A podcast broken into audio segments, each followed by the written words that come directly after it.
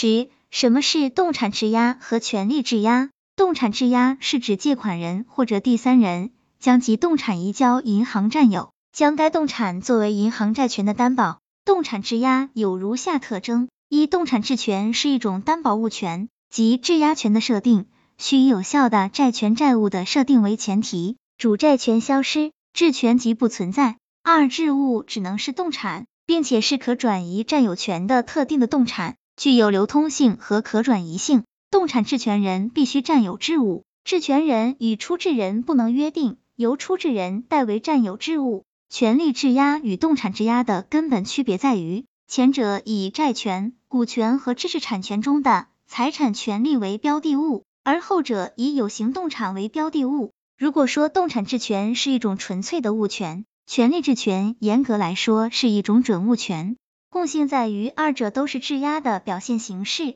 具有质押的一般特征。按照我国担保法规定，能作为权利质押标的物的权利，只限于除财产所有权之外的具有可转让性的特定财产权。至于人身权，如姓名权、肖像权、名誉权、荣誉权、婚姻自由等，和专属权，如专利发明者的身份权、作者的署名权，均不得成为权利质押的标的物。我国担保法还明确规定。不动产的所有权不能成为权利质押的标的。十一、什么是反担保？反担保即担保的担保，它是指第三人为借款人向银行提供担保时，借款人应第三人的要求为第三人所提供的担保。如银行对借款人发放保证贷款时，保证人因要承担风险，故要求借款人为自己再提供担保，借款人为保证人所提供的担保即属反担保。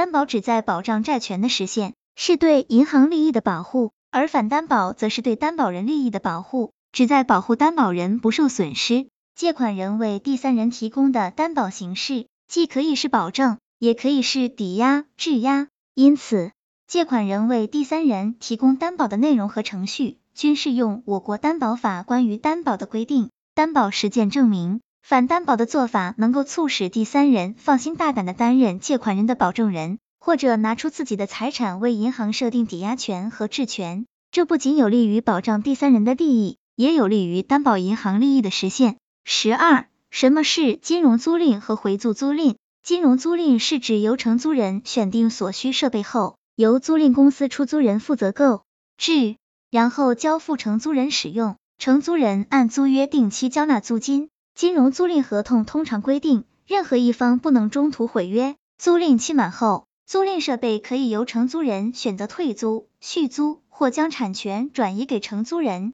金融租赁方式大多用于大型成套设备的租赁。回租租赁也称售出租赁，企业把持有的设备出售给租赁公司，同时签订租约，租回原设备使用。这是由于设备所有者既想获得周转资金另行投资。又想继续使用原有设备，而采用的特殊的租赁方式。卡神小组总结，在最后，卡神小组认为，朋友们每天学习一点金融小知识，其实对自己有莫大的帮助。毕竟，会赚钱，更的懂得赚钱才是最好的。朋友们说是不是？希望这个资料对朋友们有所帮助。